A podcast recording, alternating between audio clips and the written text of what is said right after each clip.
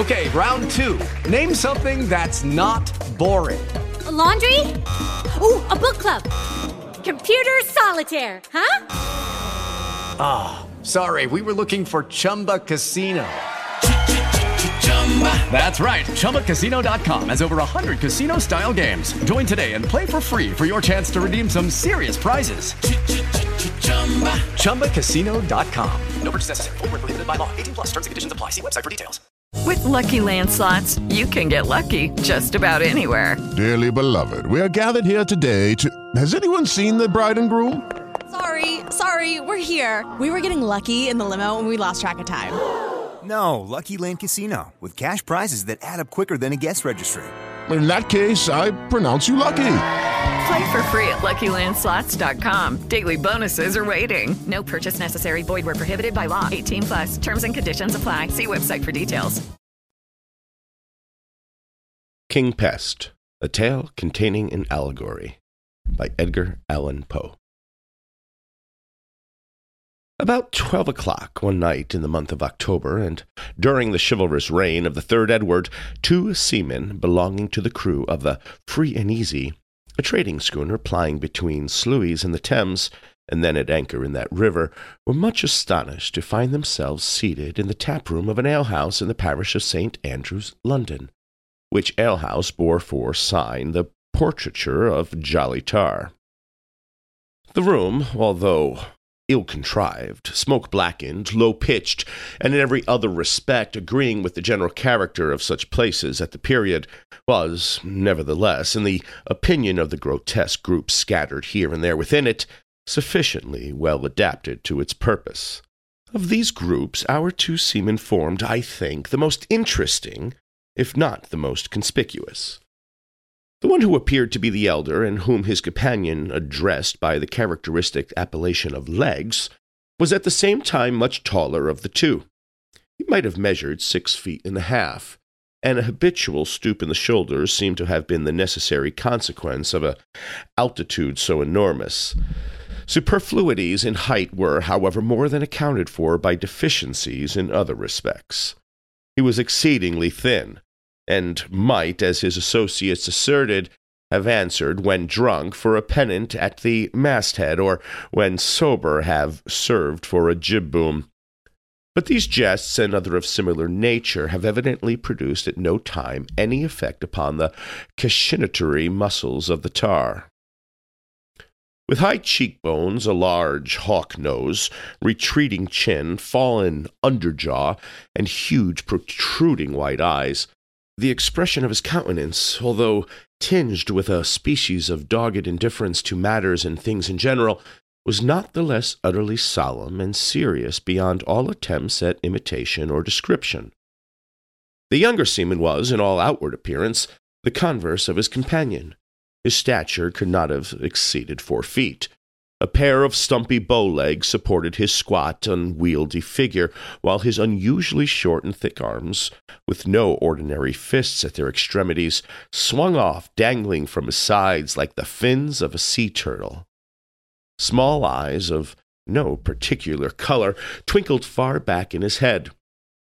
His nose remained buried in the mass of flesh which enveloped his round, full, and purple face, and his thick upper lip rested upon the still thicker one beneath, with an air of complacent self-satisfaction, much heightened by the owner's habit of licking them at intervals.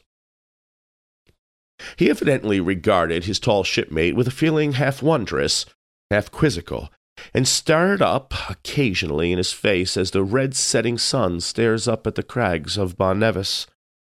Various and eventful, however, had been the peregrinations of the worthy couple in and about the different tap-houses of the neighborhood during the earlier hours of the night.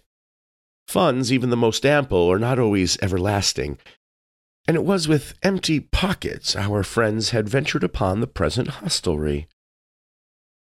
At the precise period, then, when this history properly commences, Legs and his fellow Hugh Tarpaulin sat, each with both elbows resting upon the large oaken table in the middle of the floor, and with hand upon either cheek.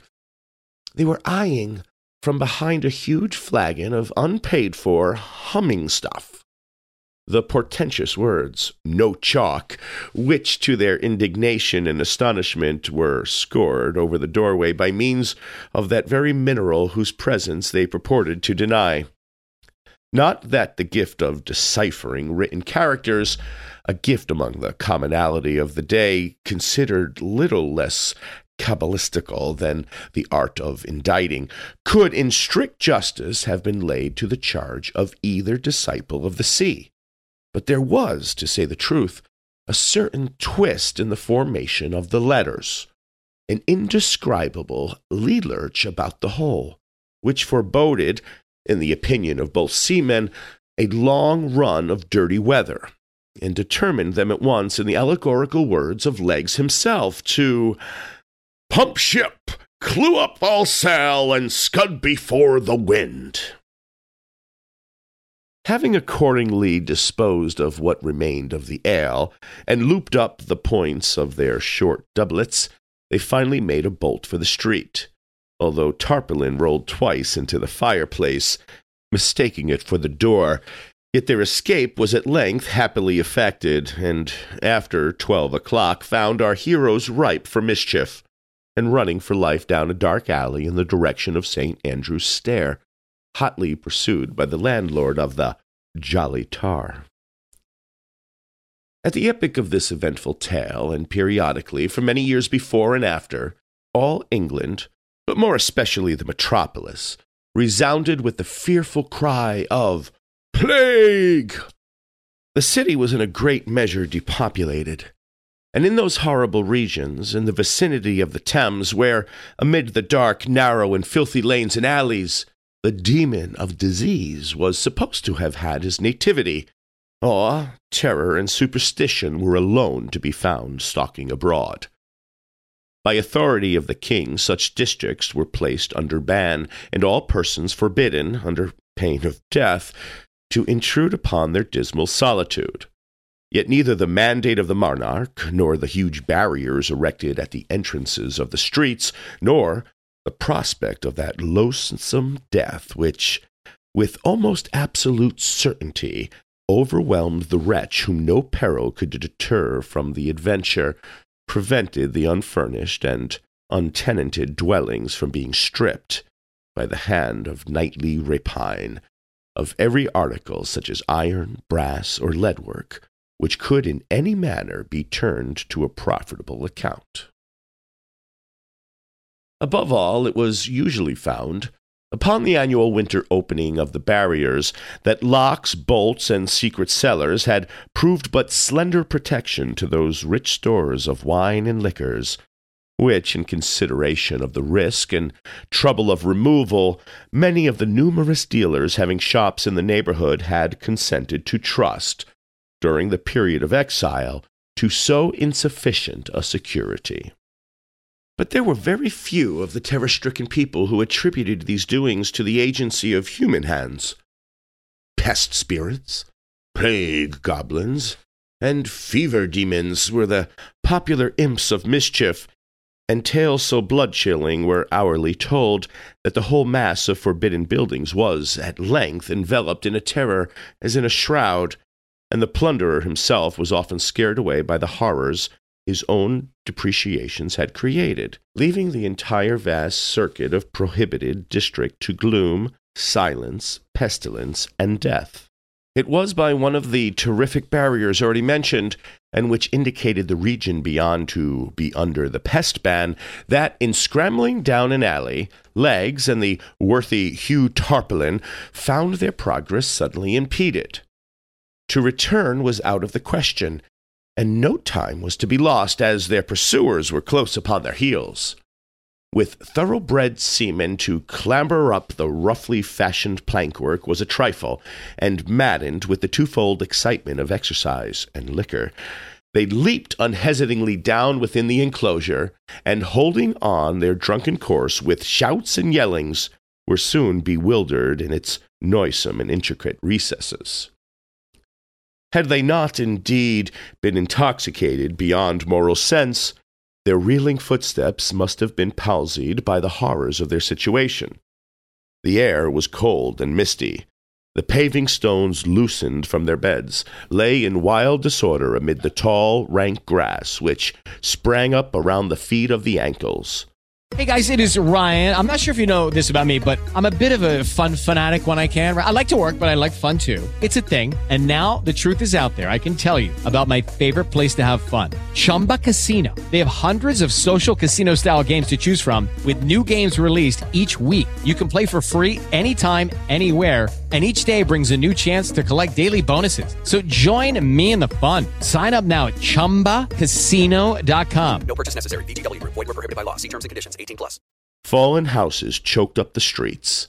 The most fetid and poisonous smells everywhere prevailed, and by the aid of that ghastly light which, even at midnight, never fails to emanate from a vapory and pestilential at atmosphere, might be discerned lying in the bypass and alleys, or rotting in the windowless habitations, the carcass of many a nocturnal plunderer arrested by the hand of the plague in the very perpetration of his robbery. But it lay not in the power of images or sensations or impediments such as these to stay the course of men who, naturally brave, and at that time especially brimful of courage and of humming stuff, would have reeled, as straight as their condition might have permitted, undauntedly into the very jaws of death.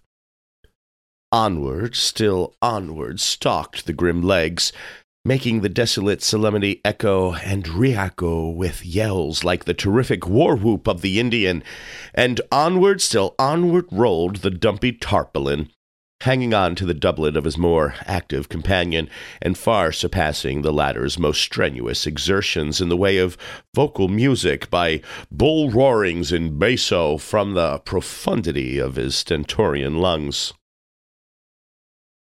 They had now evidently reached the stronghold of the pestilence. Their way at every step or plunge grew more noisome and more horrible, the pass more narrow and more intricate. Huge stones and beams falling momently from the decaying roofs above them gave evidence by their sullen and heavy descent of the vast height of the surrounding houses, and while actual exertion became necessary to force a passage through the frequent heaps of rubbish, it was by no means seldom that the hand fell upon a skeleton or rested upon a more fleshy corpse. Suddenly, as the seaman stumbled against the entrance of a tall and ghastly-looking building, a yell more than usually shrill from the throat of the excited legs was replied to from within, in a rapid succession of wild, laughter-like and fiendish shrieks. Nothing daunted at sounds which, of such a nature, of such a time, in such a place, might have curdled the very blood in hearts less irrevocably on fire. The drunken couple rushed headlong against the door, burst it open, and staggered into the mists of things with a volley of curses. The room within which they found themselves proved to be the shop of an undertaker, but an open trapdoor in a corner of the floor near the entrance looked down upon a long range of wine cellars, whose depths the occasional sound of bursting bottles proclaimed to be well stored with their appropriate contents. In the middle of the room stood a table, in the center of which again arose a huge tub of what appeared to be punch. Bottles of various wines and cordials, together with jugs, pitchers, and flagons of every shape and quality, were scattered profusely upon the board. Around it, upon coffin trestles, was seated a company of six. This company I will endeavor to delineate one by one. Fronting the entrance, and elevated a little above his companions, sat a personage who appeared to be the president of the table. His stature was gaunt and tall, and Legs was confounded to behold in him a figure more emaciated than himself. His face was as yellow as saffron, but no feature excepting one alone was sufficiently marked to merit a particular description. This one consisted in a forehead so unusually and hideously lofty as to have the appearance of a bonnet or crown of flesh superadded upon his natural head. His mouth was puckered and dimpled into an expression of ghastly affability, and his eyes, as indeed the eyes of all at table, were glazed over with the fumes of intoxication. This gentleman was clothed from head to foot in a rich embroidered black silk velvet pall, wrapped negligently around his form after the fashion of a Spanish cloak. His head was stuck full of sable hearse plumes, which he nodded to and fro with a jaunty and knowing air, and in his right hand he held a huge human thigh-bone, with which he appeared to have been just knocking down some member of the company for a song. Opposite him, and with her back to the door, was a lady of no whit the less extraordinary character. Although quite as tall as the person just described, she had no right to complain of his unnatural emaciation. She was evidently in the last stage of a dropsy, and her figure resembled nearly that of a huge puncheon of October beer, which stood, with the head driven in, close by her side in a corner of the chamber. Her face was exceedingly round, red, and full, and the same peculiarity, or rather want of peculiarity, attached itself to her countenance, which I before mentioned in the case of the President. That is to say, only one feature of her face was sufficiently distinguished to need a separate characterization. Indeed, the acute Tarpaulin immediately observed that the same remark might have applied to each individual person of the party, every one of whom seemed to possess a monopoly of some particular portion of physiognomy. With the lady in question, this portion proved to be the mouth. Commencing at the right ear, it swept with a terrific chasm to the left, the short pendants which she wore in either auricle continually bobbing into the aperture. She made, however, every exertion to keep her mouth closed and look dignified, in a dress consisting of a newly starched and iron shroud coming up close under the chin, with a crimpled ruffle of cambric muslin. At her right hand sat a diminutive young lady whom she appeared to patronize. This delicate little creature, in a trembling of her wasted fingers, in the livid hue of her lips, and in the slight hectic spot which tinged her otherwise leaden complexion, gave evident indications of a galloping consumption. An air of extreme haut ton, however, pervaded her whole appearance. She wore in a graceful and dégagé manner a large and beautiful winding sheet of the finest India lawn. Her hair hung in ringlets over her neck. A soft smile played about her mouth, but her nose, extremely long, thin, sinuous, flexible, and pimpled, hung down far below her underlip, and in spite of the delicate manner in which she now and then moved it to one side or the other with her tongue, gave to her countenance a somewhat equivocal expression. Over against her, and upon the left of the dropsical lady, was seated a little puffy, wheezing, and gouty old man, whose cheeks reposed upon the shoulders of their owner like two huge bladders of Oporto wine. With his arms folded, and with one bandaged leg deposited upon the table, he seemed to think himself entitled to some consideration. He evidently prided himself much upon every inch of his personal appearance, but took more especial delight in calling attention to his gaudy-colored surtout. This, to say the truth, must have cost him no little money, and was made to fit him exceedingly well, being fashioned from one of the curiously embroidered silken covers appertaining to those glorious escutcheons which, in England and elsewhere, are customarily hung up in some conspicuous place upon the dwellings of departed aristocracy. Next to him, and at the right hand of the President, was a gentleman in long white hose and cotton drawers. His frame shook in a ridiculous manner with a fit of what Tarpaulin called the horrors. His jaws, which had been newly shaved, were tightly tied up by a bandage of muslin, and his arms being fastened in a similar way at the wrists, I, I prevented him from helping himself too freely to the liquors upon the table, a precaution rendered necessary, in the opinion of Legs, by the peculiarly Scottish and wine-bibbing cast of his visage. A pair of prodigious ears, nevertheless, which it was no doubt found impossible to confine, towered away into the atmosphere of the apartment, and were occasionally pricked up in a spasm at the sound of a drawing of a cork.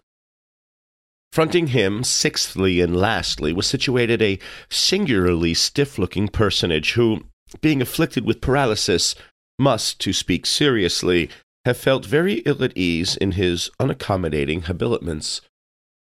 He was habited somewhat uniquely in a new and handsome mahogany coffin, its top or headpiece pressed upon the skull of the wearer, and extended over it in the fashion of a hood, giving to the entire face an air of indescribable interest. Armholes had been cut in the sides, for the sake not more of elegance than of convenience, but the dress, nevertheless, prevented its proprietor from sitting as erect as his associates. And as he lay reclining against his trestle at an angle of forty-five degrees, a pair of huge goggle eyes rolled up their awful whites towards the ceiling in absolute amazement at their own enormity. Before each of the party lay a portion of a skull, which was used as a drinking cup.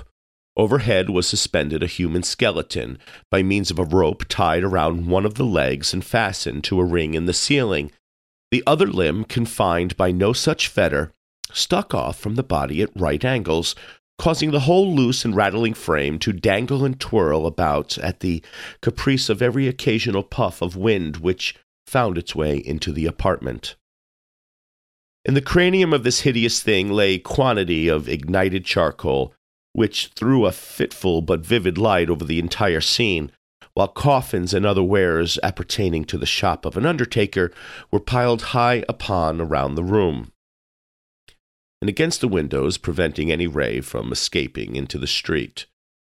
At sight of this extraordinary assembly, and of their still more extraordinary paraphernalia, our two seamen did not conduct themselves with the degree of decorum which might have been expected.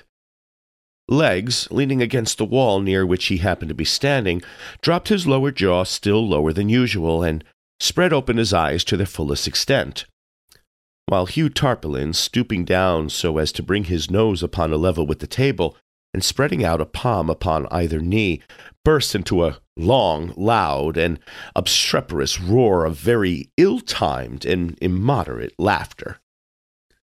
Without, however, taking offense at behavior so excessively rude, the tall president smiled very graciously upon the intruders, nodded to them in a dignified manner with his head of sable plumes, and, arising, took each by an arm, and led him to a seat which some others of the company had placed in the meantime for his accommodation.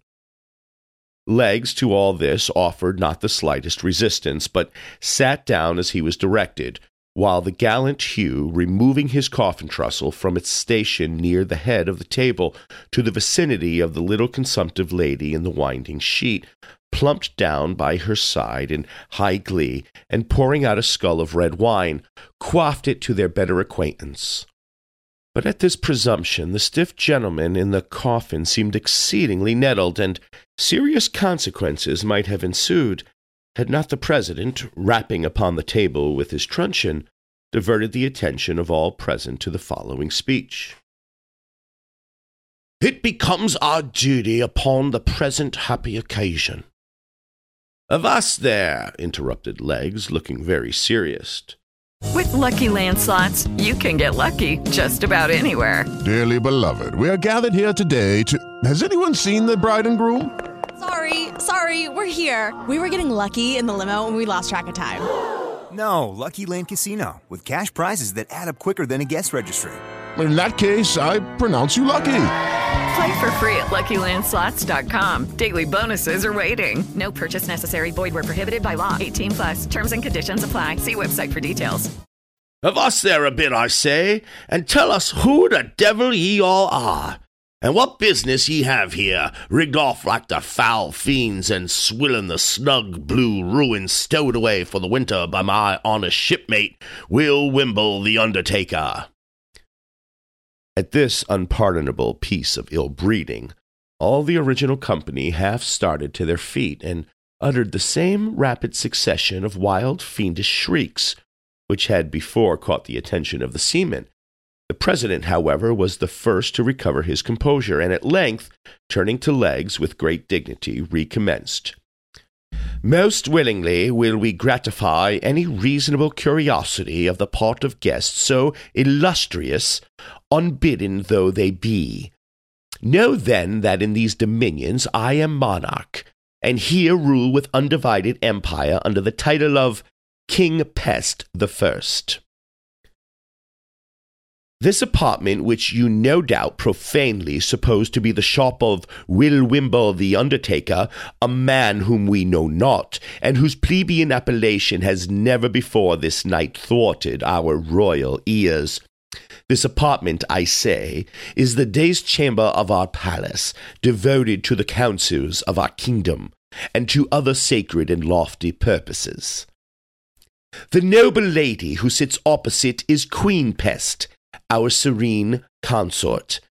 The other exalted personages whom you behold are all of our family, and wear the insignia of the blood royal under the respective titles of His Grace the Archduke Pestiferous, His Grace the Duke Pestilential, His Grace the Duke Tempest, and Her Serene Highness the Archduchess Anna Pest.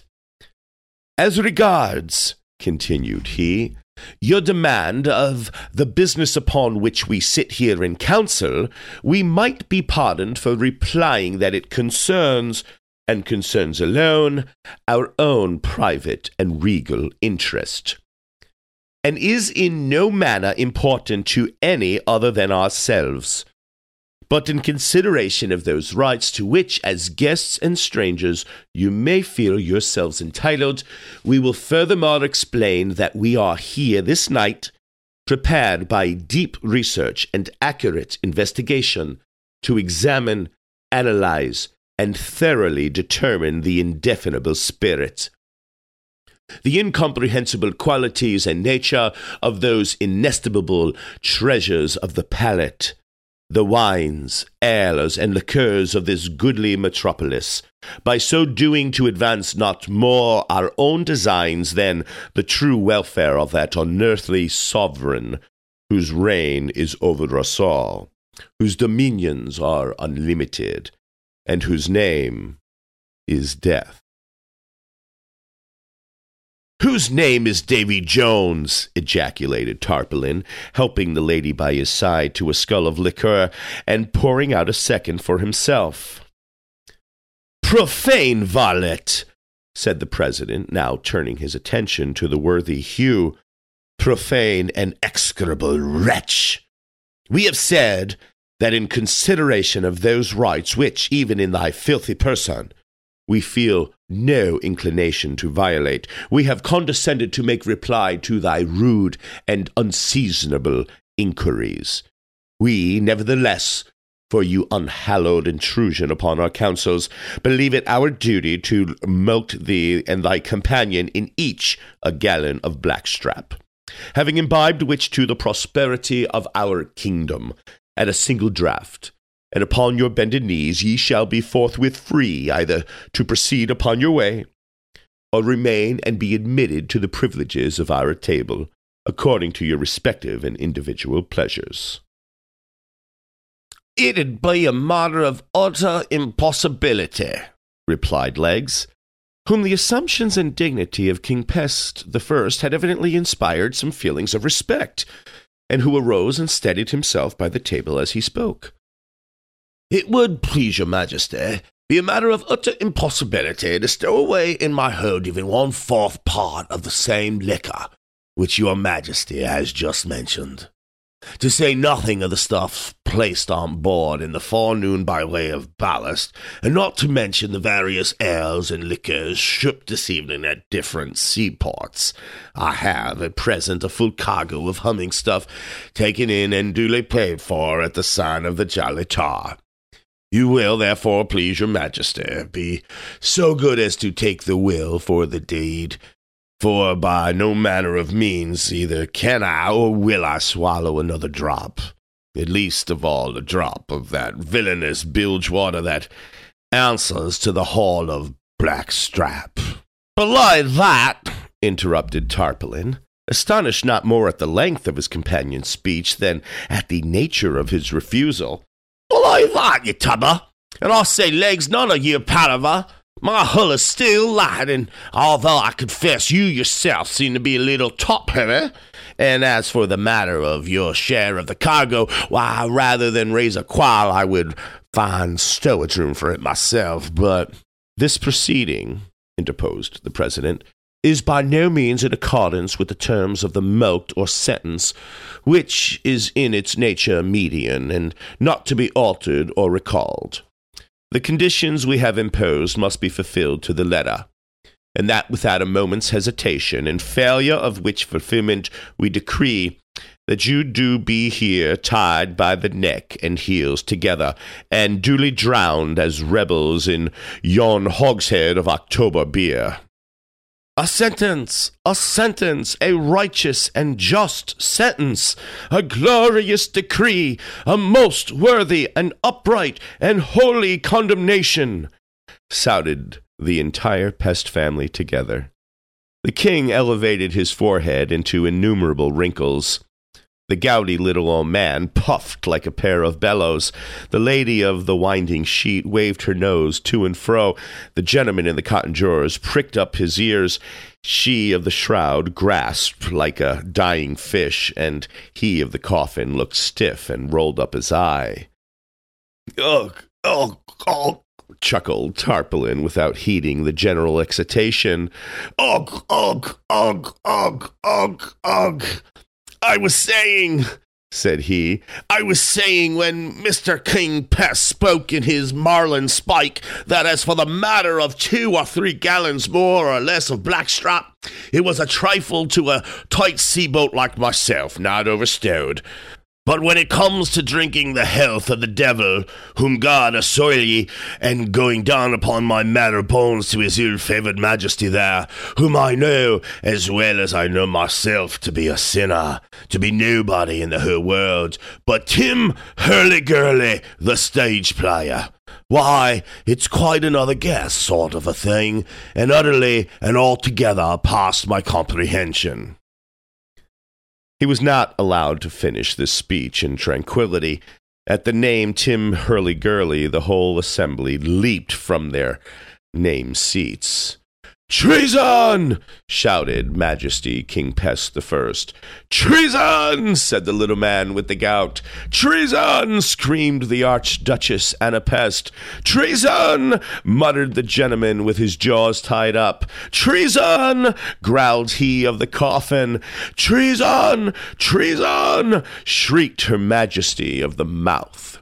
And seizing by the hinder part of his breeches the unfortunate Tarpaulin, who had just commenced pouring out for himself a skull of liquor, she lifted him high into the air and let him fall without ceremony into the huge open puncheon of his beloved ale.